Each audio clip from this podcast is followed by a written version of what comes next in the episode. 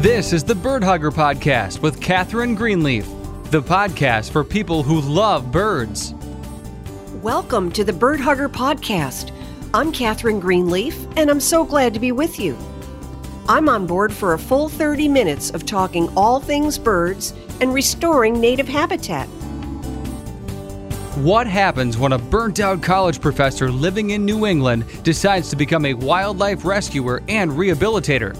Find out on Bird Hugger, the podcast for people who love birds. Join host Catherine Greenleaf, who has been rehabilitating injured wildlife for 20 years, and hear how you can turn your backyard into a native oasis for birds. Hello there, everybody. I hope you're all doing well. I've been outdoors more than I've been indoors the last two weeks and having a grand old time in my gardens. How about you? This is that time of the year where all of the dreaming you did over the winter starts to actually take physical shape. Watching those plans become reality is highly satisfying. We've had some big shipments of bare root plants arrive, and we are working hard to get them all into the ground as quickly as we can. So, on to the big news Hugger is back. She has just returned to her home range in Bracebridge, Ontario. She returned very close to the area where she was tagged by Laurie Goodrich's team from Hawk Mountain Sanctuary last August. We'll be watching closely to see how she does this season. Will she find a mate? Will she raise a nest of young ones? It will certainly be exciting to see what happens next. Now, on to our special guest. Today, we'll be speaking with award winning author David George Haskell about the evolution of birdsong. Stay tuned, we'll be right back. If you are enjoying this show and like what we do, please help us out by subscribing or following us on your favorite app to access our free show. That way, you'll get notified of what's coming, you'll never miss a show, and it will help us in the ratings. My next guest is an evolutionary biologist from Cornell who has written four incredible books on nature and evolution.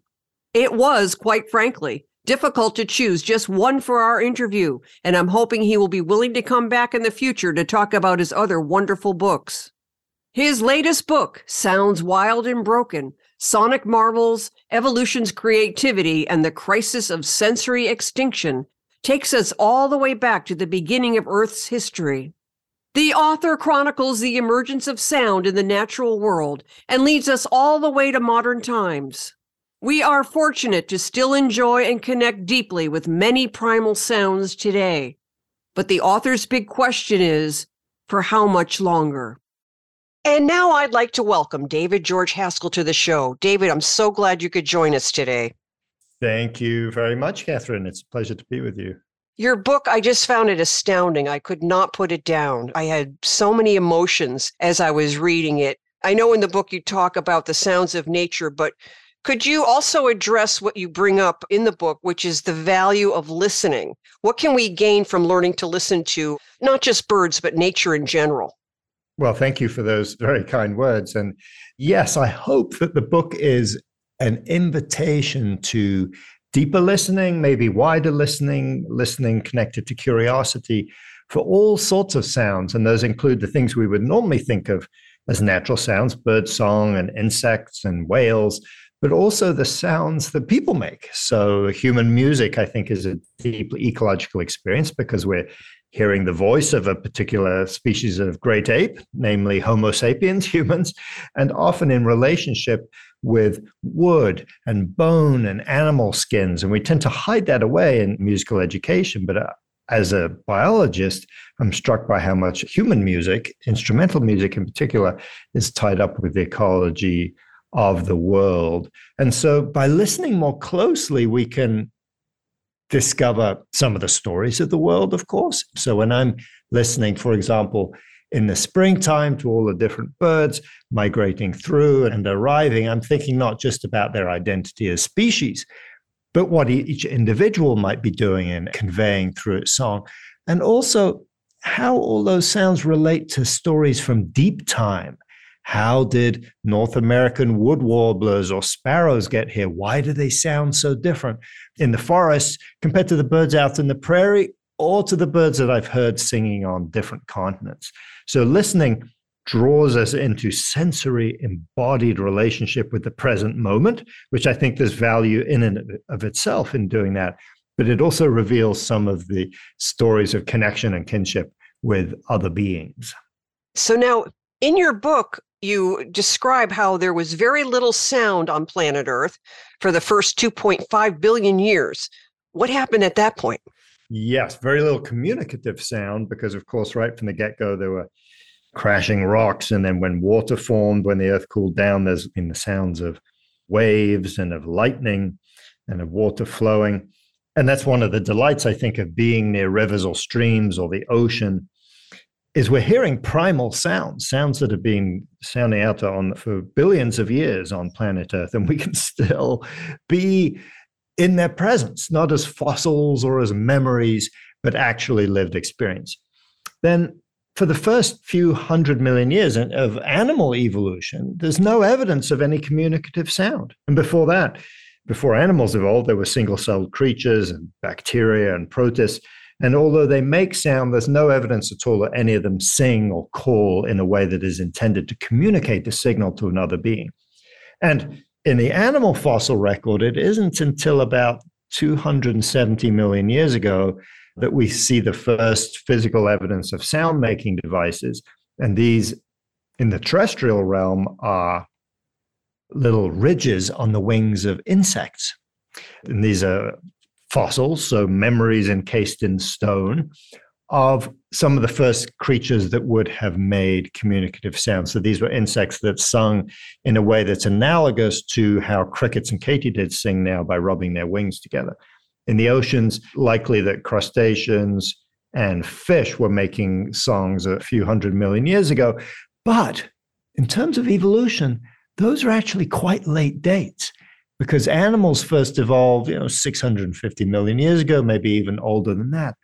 So for hundreds of millions of years, there were fish, there were terrestrial arthropods, there were crustacea that, as far as we can tell from the evidence left in fossils, had no physical ability, no physical structures that would allow them to make sound. And that's a bit of a mystery. It could be because it was perhaps too dangerous for those creatures to make sound, and it wasn't until they evolved flight as the winged insects did, or other means of escape, that sound making became possible for those creatures. And we can hear these differences even today. I mean, think about frogs that, of course, are very vocal compared to salamanders, which are entirely silent. Well, what's a big difference between those? Frogs can jump away from predators, whereas salamanders, a salamander that croaked or sang, would be drawing attention to itself without any particularly good means of escape or defending itself. So the effects of predation may have delayed the evolution of sonic communication on planet Earth and still shape it to the present day. Which leads me to my next question How did song evolve in birds?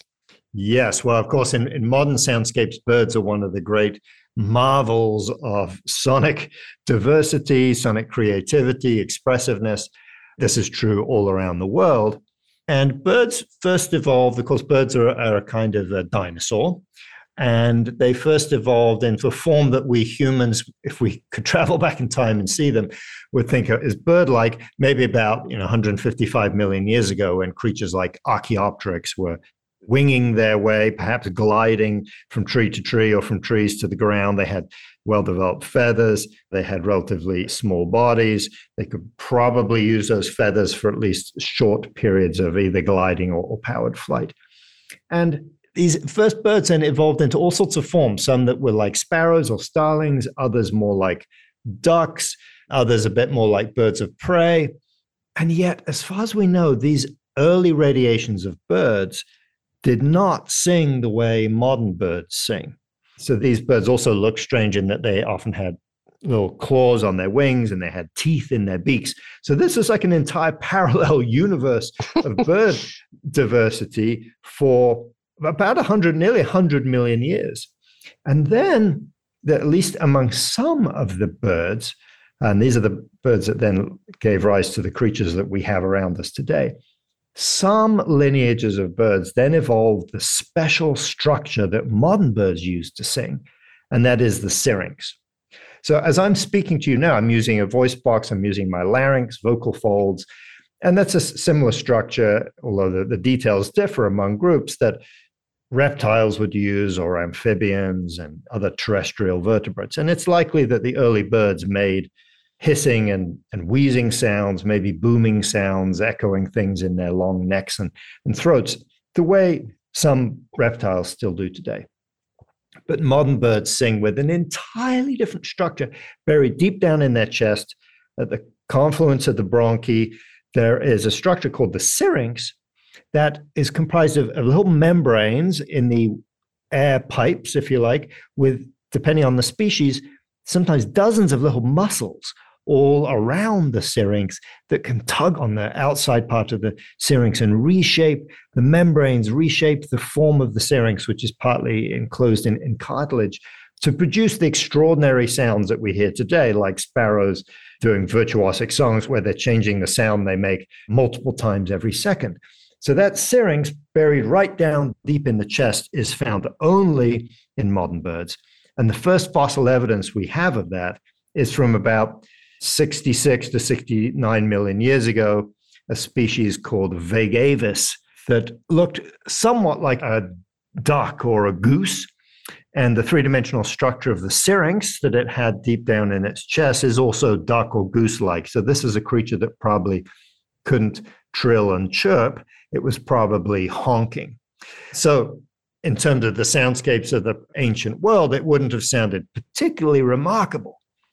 The remarkable thing, though, is that this group of lineage of birds and, and some of its relatives that had this innovation, the syrinx, deep down in their chest, were some of the only birds to make it through the great calamity that happened about 66 million years ago when an asteroid hit planet Earth and wiped out almost every forest standing on the planet caused massive die off among the birds. And probably about 90% of the birds that were around at that time were wiped off the face of the earth, either within a few minutes after the asteroid hit or in the extreme climate cooling and loss of vegetation and food that followed then in the months and several years that followed this impact.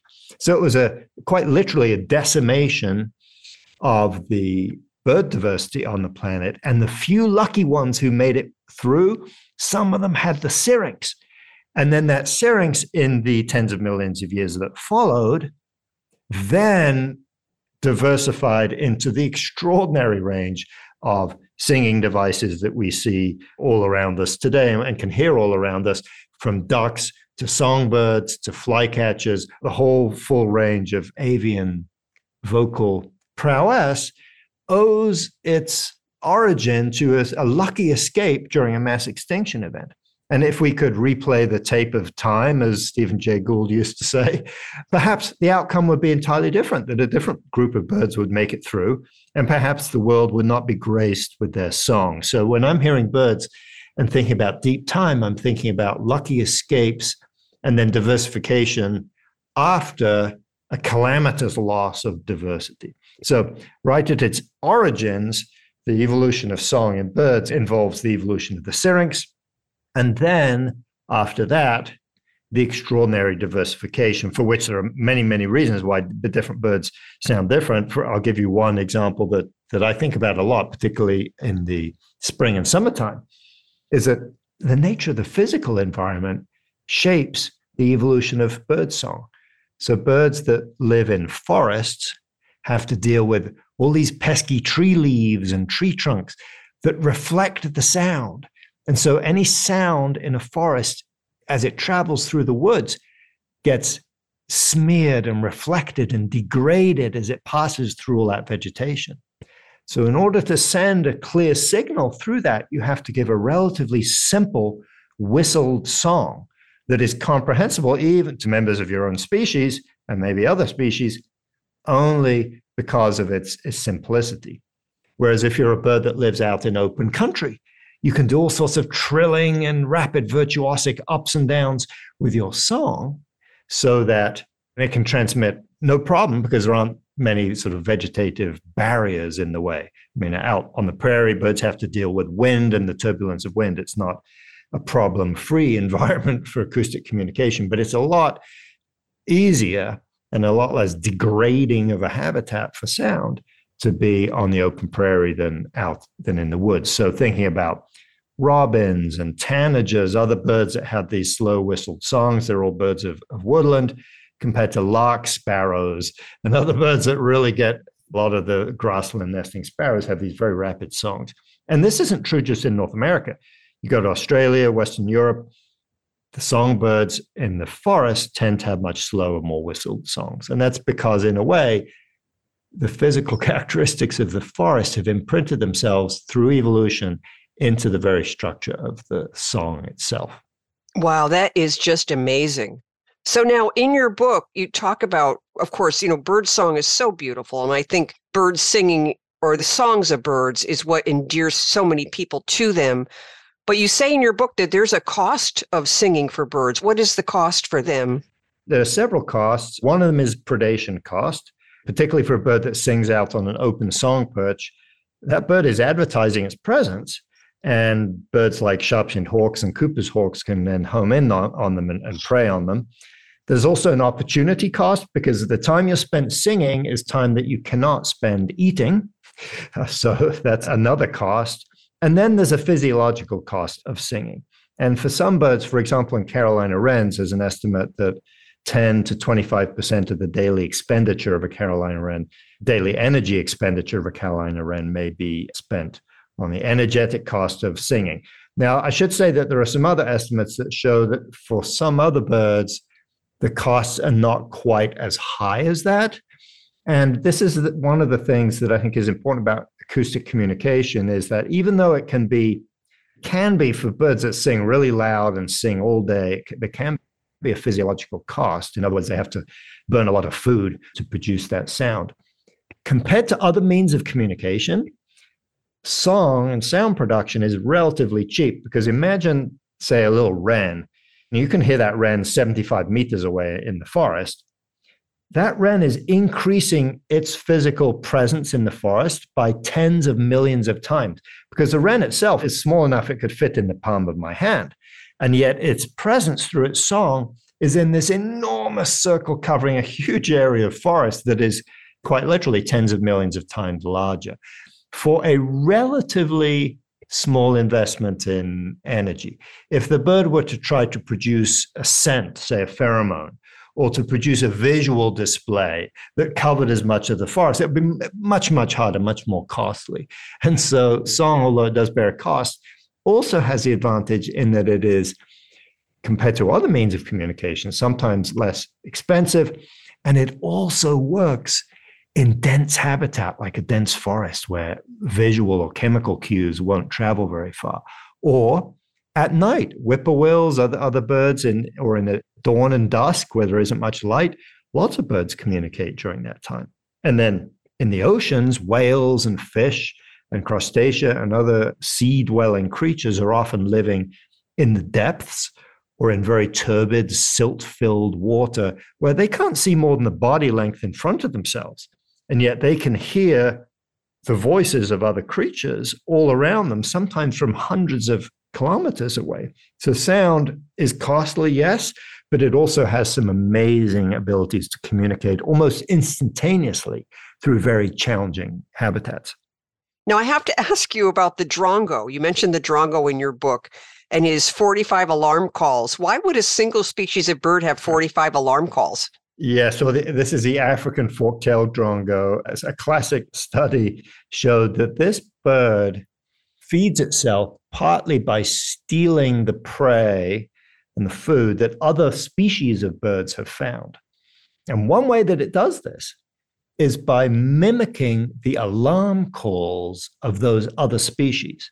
Know, every other species of bird, and, and in fact, some mammals as well, like meerkats and, and other mammals make an alarm call that when another member of the same species hears it, they immediately drop their food because they think a nasty predator is coming to get them. So if the drongo is there and makes a convincing replica of this alarm call, the others members of the other species run away and the drongo comes down and gets their food. It's sort of like if you're at a restaurant and somebody else has got a nice dish, you pull the fire alarm, everyone else runs out, and then you just sit down calmly and eat their dessert or their steak or whatever it is you had your eyes on. Now, it gets better than that though, because I mean, the drongo isn't just making one alarm call. As you mentioned, it can make dozens, up to 45 and maybe more alarm calls that are suited to each species. So the drongos know the natural history of their environment and they mimic the alarm call that is suited to the right species. But they also realize that you're only going to fall for the fire alarm thing once, right? uh, if they've used a particular alarm call on one species and they're trying again, they'll switch up and they'll use a different variant of the alarm call to keep their victims guessing and to keep their victims confused. This is a great example both of mimicry, which, and there are lots of other examples of mimicry. I mean, in North America, the thrashers and mockingbirds are great examples of birds that use mimicry as a territorial and sexual advertisement, sort of showing off, look how many song variants I can learn and look how many I can combine together in, in my own DJ reshuffle. These drongos are, using mimicry in a different way, and that is to gain food. So there's not just mimicry, there's also active deception happening during the drongo's use of these songs in a way that's not true for mockingbird. As, as far as I know, mockingbirds are not trying to deceive sparrows or blue jays or other species as they imitate their songs. They're incorporating those sounds for other purposes. But the drongos are, are great mimics and they are great deceivers. Well, the drongo is one smart bird. It is. And, you know, probably the cognitive abilities required to have that degree of nuance are pretty impressive. Of course, a lot of bird song is also built in built into the bird's genes so that you don't need as much cognitive firepower to produce songs. Like a lot of flycatchers will sing their song even if they've been deafened as young baby birds at nestlings and they've never heard the the sound of their own species they can still produce a perfect rendition of their own song. The drongo though is takes its inheritance which is the ability to listen very carefully in your environment and then to use those sounds in a socially highly sophisticated way, that takes a lot more ability to learn and also to deploy sounds in the right context. So that's all about cognitive ability rather than impressive instinctual use of sounds. Well, very impressive. I think I'm going to try that fire alarm call at the next yeah. restaurant I go to. The manager might have fallen for it once before, so keep your eye on the manager if you're, if you're doing it. I will. So now, could you explain to our listeners for a moment what is acoustic signature in birds? Yeah, well, acoustic signature actually is a term that is used in lots of different contexts. So it's unlike, say, the syrinx, which has a particular meaning. Acoustic signature is used in different contexts. So individual birds have their own acoustic signatures. For example, song sparrows, each male song sparrow has his own variety of song, a set of variants that this particular song sparrow learns early on and then sticks with for the rest of his life. Your listeners have song sparrows in their neighborhoods. You can actually learn to identify individuals by paying attention to the sounds that they're making. Each species, of course, also has its own acoustic signature of the song that it's making, a signature that is largely based in the genetics of each species, mediated by learning and at least some songbirds. And then there are acoustic signatures of whole soundscapes. For example, when the sun comes up, or in fact, just before the sun comes up, in places all around the world, there's a phenomenon called the dawn chorus, which is when all, not all the birds, but many of the birds get extremely vocal. They make, they just sing and sing and sing. And some of them produce songs that they only produce at dawn and no other time. And so if you look at the fullness of the soundscape. So, how many sound frequencies are being represented? How many different timbres and melodies can we hear? How many seconds of silence are there? Or are there any seconds of silence? I mean, in many ecosystems, there are no seconds of silence during the dawn chorus. So, this is a measure of saturation of sound. That saturation goes way up just before, during, and after dawn. And then it drops down for the rest of the day. And often, particularly in the tropics, there's another peak in the evening hours as the sun is going down. You can look at the acoustic signature of an individual habitat. For example, compare a primary intact tropical rainforest to a rainforest that has been selectively logged compared to a rainforest that's been totally clear cut and turned into a mine or an oil palm plantation or acacia plantation. And the acoustic signature of the dawn chorus will be completely different in each. And in general, the dawn chorus will be a lot richer, more saturated in the intact primary forest than it will be in forests that have been degraded. And in fact, scientists and land managers are now using these acoustic signatures of entire habitats to assess things like, say, in a tropical forest, or in fact, any other forest, if you're going to do some logging, are there ways of doing that logging that are less damaging to the biodiversity than others? So, for communities, say, that live in and around forests, logging is often one of the few ways that people can put bread on the table. How are you going to achieve that end without doing too much damage, particularly in tropical forests, this is a really key question because paradoxically, selective timber harvesting is potentially one of the ways in which we can protect forests because in the case where you can't do selective logging, well, the other options are just clear cutting the whole thing and turning it into agriculture. So, if timber companies can stay in business, that actually holds off the possibility that the entire forest will be cut down. So, conservation groups are interested in comparing the effects of different types of logging on the habitat that they're studying and trying to protect. And one way of doing that is measuring the acoustic signature of the habitat, which includes a lot of birdsong, but also insects, frogs, and in the tropics, primates, all the other vocal creatures can be captured by sound recordings. Well, that really spoke to me in your book. I found your book somewhat of a cautionary tale as well. If we keep destroying habitat, especially at the rate that we're going, destroying habitat, are we prepared to live in a world with no birdsong or very little birdsong? I can tell you quite frankly, I am not. well, exactly. I mean, that's the question for us as a very powerful species now. Humans have the ability to make that decision for better or for worse. And I think one thing that listening can do is tap us in both locally to our local environments, but also allow us to understand the effects of our actions, say, as consumers and as voters and as citizens, when we are either protecting or degrading habitats at home and then also overseas. And so, of course, the environmental crises require lots of different action at different levels, but that action is unlikely to be wise and well guided unless it's also accompanied by a practice of careful listening, quite literally opening our senses to the sources of information and of connection and of joy and of embodied kinship that come through the practice of paying attention with our ears or you know for some people who for whom hearing is either not easy or not something that really resonates with them through our other senses the sense of touch vision, aroma. There are lots of other ways of, of connecting. And of course, sound is just one of those. Now, I read something in your book I found a real shocker. I know when you read natural history of birds, it's usually the male bird that gets credit for singing, but you're saying 70% of songbird families have females that sing. Yes. So this is a bias that has emerged, particularly because a lot of ornithological science, first, at least as it's practiced in the Western world, was done in Northern Europe and some parts of North America, where indeed much of the song that is produced, say, during a dawn chorus, is coming from males. And then that fed into this bias that, well, it's just the males that are singing. Well, even in those habitats, if you actually listen carefully, you will hear that females of many species are also singing.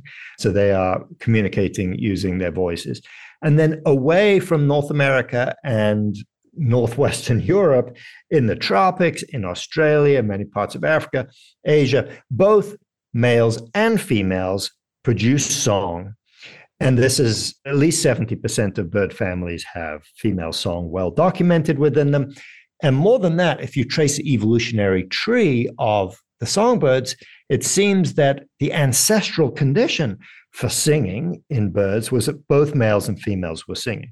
So the whole idea, which Darwin then perpetuated in he had some amazing ideas. I'm, I'm not trying to diss all of Darwin's oeuvre, but I do think he got one thing wrong, and, and that was his overemphasis on the idea that males are the singers and that females are just silent and are listening. And that's just not at all what is happening out there in bird communities. Wow, my brain is smoking right now. That's a lot to process.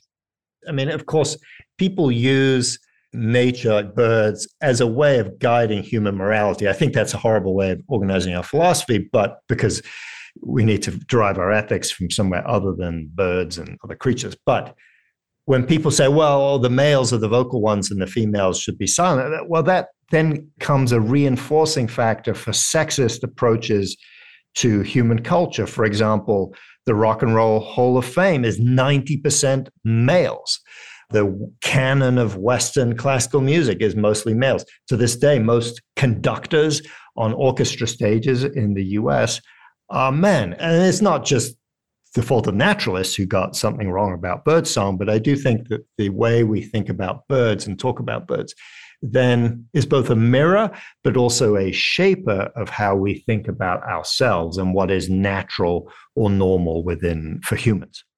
Right. So evolution continues as well as our ideas about the birds.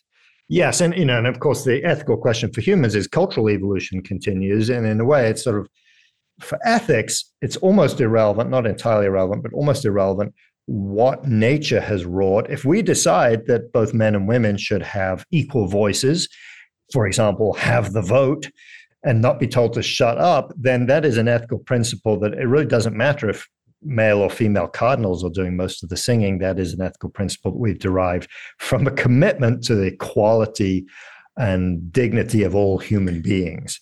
And so this is a place where biology and ethics need to be in more careful conversation, I think. Right. So now I just had a, a question for you about fledgling birds. How do they learn the bird song of their species? Yes, well, it turns out in different ways. So I mentioned earlier that some species, in fact, many species of birds, don't need to learn the song at all. It's basically encoded within their genes the same way that the songs of insects and frogs, they're just born knowing how to do this. When the right hormones hit, they can produce the sounds, which is pretty amazing thing in terms of developmental biology and genetics. And we still haven't teased out exactly how all of that works. But in some species, particularly some songbirds, North American wood warblers, sparrows, thrushes are, are great examples of this. They learn their song partly by listening while they're still nestlings in the nest and remembering what they heard from their parents, but also from neighboring birds. And then either through the rest of the year or sometimes in the next spring, they use that memory to then refine their own vocal production and throw out the kind of the garbage and crystallize down to and I, love that verb that is used in the ornithological literature because it implies through crystallization that you're producing a jewel a crystal a beautifully honed way of producing sound that is analogous to a, a, jewel that catches the light. And so when we hear a mature wood warbler or sparrow, for example, making its song, what we're hearing is the end product of a process that involves the interaction between the bird's memory of what it heard in the first few weeks and months of its life in interaction with vocal production, which is the bird practicing its song and sometimes coming up with its own variants along the way. And sometimes shaping the song so it fits in with the neighborhood in which it is now living. So many sparrows like to match the song that they're making, at least somewhat to their neighborhood, so they fit in in a way that is loosely analogous to human accents, right? As kids grow up, they pick up an accent. And often it sticks with them once they hit adulthood. I mean, I'm, i guess I'm an example of that.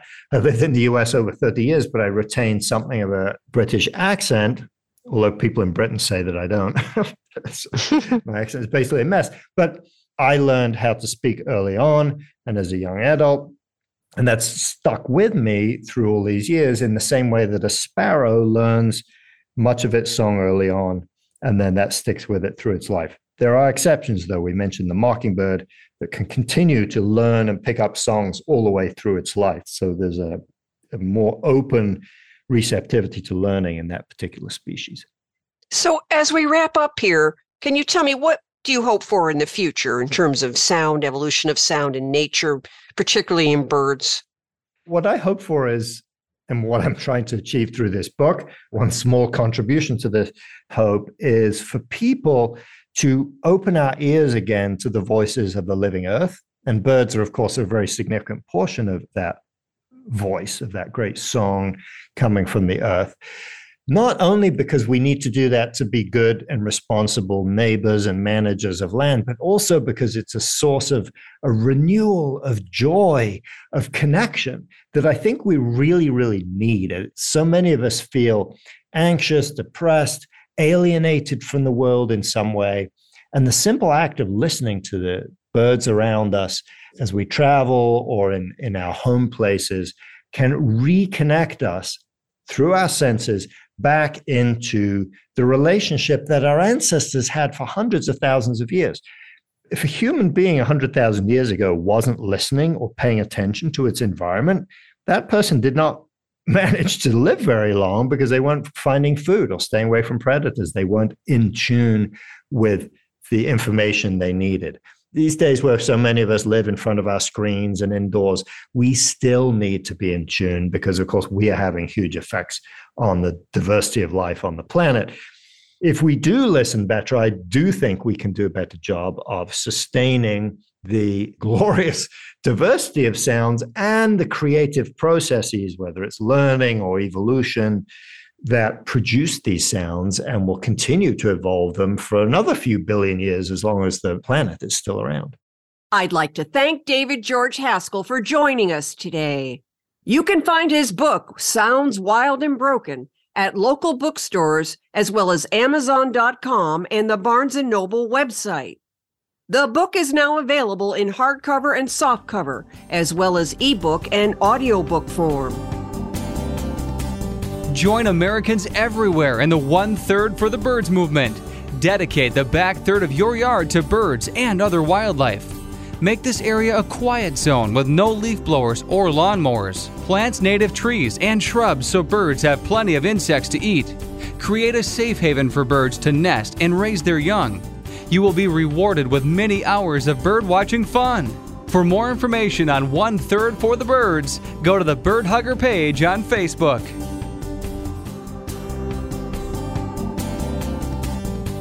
And that's it for today's episode, everybody. Thanks so much for joining us. We really appreciate it. Have a great week and enjoy the birds. Bye for now.